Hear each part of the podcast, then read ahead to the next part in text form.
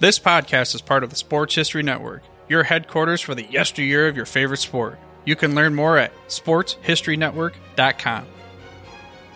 Hello, sports fans, and welcome to another edition of Yesterday Sports on the Sports History Network. This podcast is sponsored by Play Classic Sports Simulation Board Games, spelled with two A's P L AAY realistic board game recreations of professional football, hockey, baseball, NASCAR, golf, and more. PlayClassic.com covers nine sports in all, with a 10th basketball coming in 2022.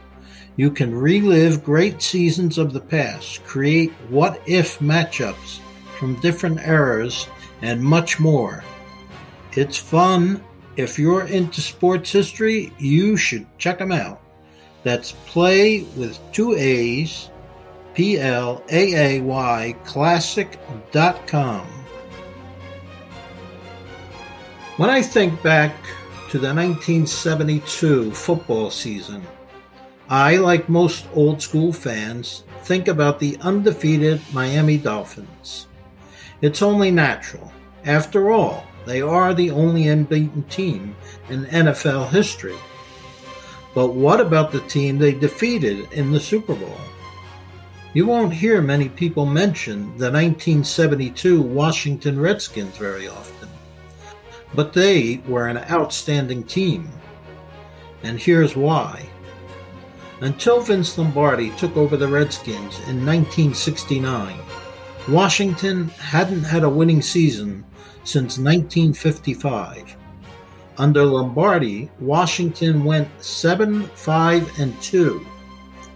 Sadly, Lombardi died of cancer shortly before the 1970 season.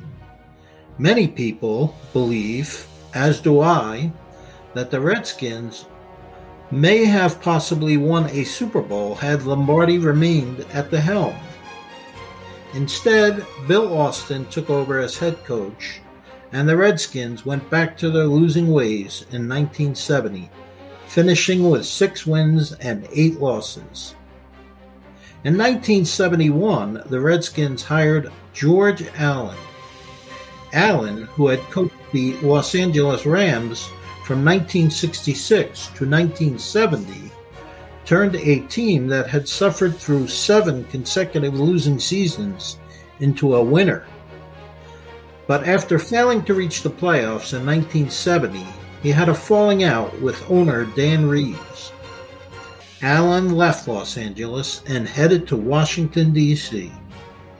In Allen's first season, the Redskins went 9 4 and 1, their best record since 1945 when they went 8 and 2 before losing the NFL championship by 1 point to the Cleveland Rams.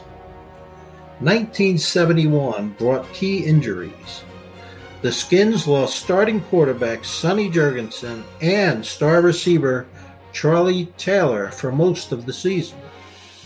But despite those person- personnel losses, the team made the postseason for the first time in decades losing 24 to 20 in the divisional playoffs to the San Francisco 49ers. Some of the credit goes to Vince Lombardi for rebuilding team confidence and drafting good players, like running back Larry Brown. But Allen had a different approach. He traded away draft picks to obtain more experienced players. His motto was, The future is now. By the start of the 1972 season, some people were calling the team the Washington Rams because so many of the Redskins players had been with Allen in Los Angeles.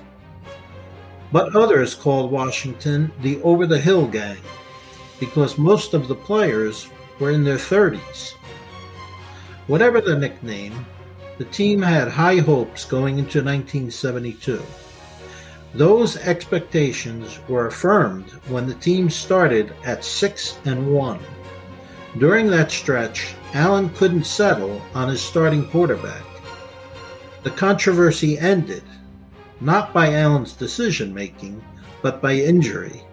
Sonny Jurgensen tore his Achilles tendon, and Billy Kilmer, who Allen had picked up from the New Orleans Saints, was named the starter for the remainder of the season. Kilmer didn't have nearly as good of a throwing arm as Jurgensen, but he had outstanding leadership skills, and the team rallied around him. With just two games remaining in the regular season, the Redskins had won 11 games and lost only one, including a 24 20 victory over the defending Super Bowl champion Dallas Cowboys. They lost their last two games, but had already clinched the division title by then.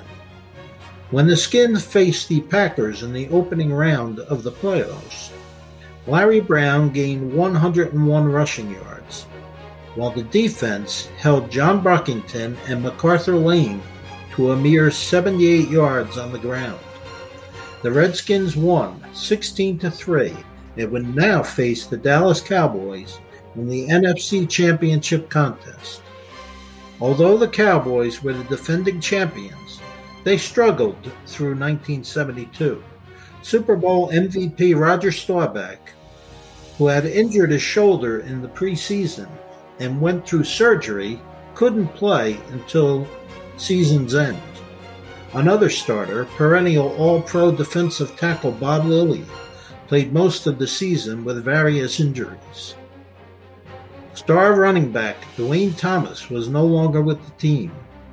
The Cowboys wouldn't have made the NFL championship at all had it not been for late game heroics against the 49ers. Trailing by 15 points in the fourth quarter, Staubach came off the bench and rallied the team to a come from behind 30 to 28 victory. But sometimes you have to be careful what you wish for. The Cowboys were whipped in the NFC Championship game 26 to 3 as the Redskins showed the country just how good they were. The Redskins were off to the Super Bowl to face the 16 0 Miami Dolphins. The NFC's leading rusher, Larry Brown, got his wish to play in the big game.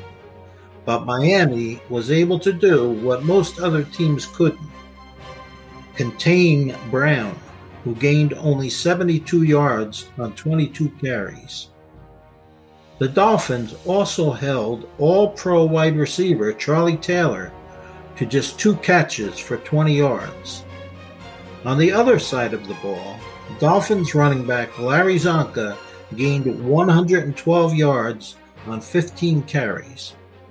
Without a potent offense, the Redskins' only score came on a botched field goal attempt by Dolphins kicker Garo Yepremian. Miami won 14 to 7 to complete a perfect season.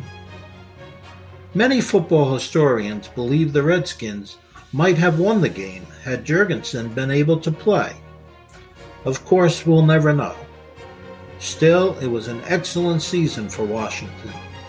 The Redskins finished with 13 wins and 4 losses. Brown gained 1,216 yards on the ground and had another 473 yards receiving. For his efforts, he was named the NFL MVP. The defense allowed just 15.5 points a game during the regular season and gave up only 6.6 points a game in the postseason and didn't allow a touchdown in the two playoff games. In my opinion, the 1972 Redskins don't get the credit they deserve. I truly believe they were the second best team in the NFL that year, and I'm saying that as a lifelong Cowboys fan. This podcast is part of the Sports History Network, your headquarters for the yesteryear of your favorite sport. You can learn more at sportshistorynetwork.com.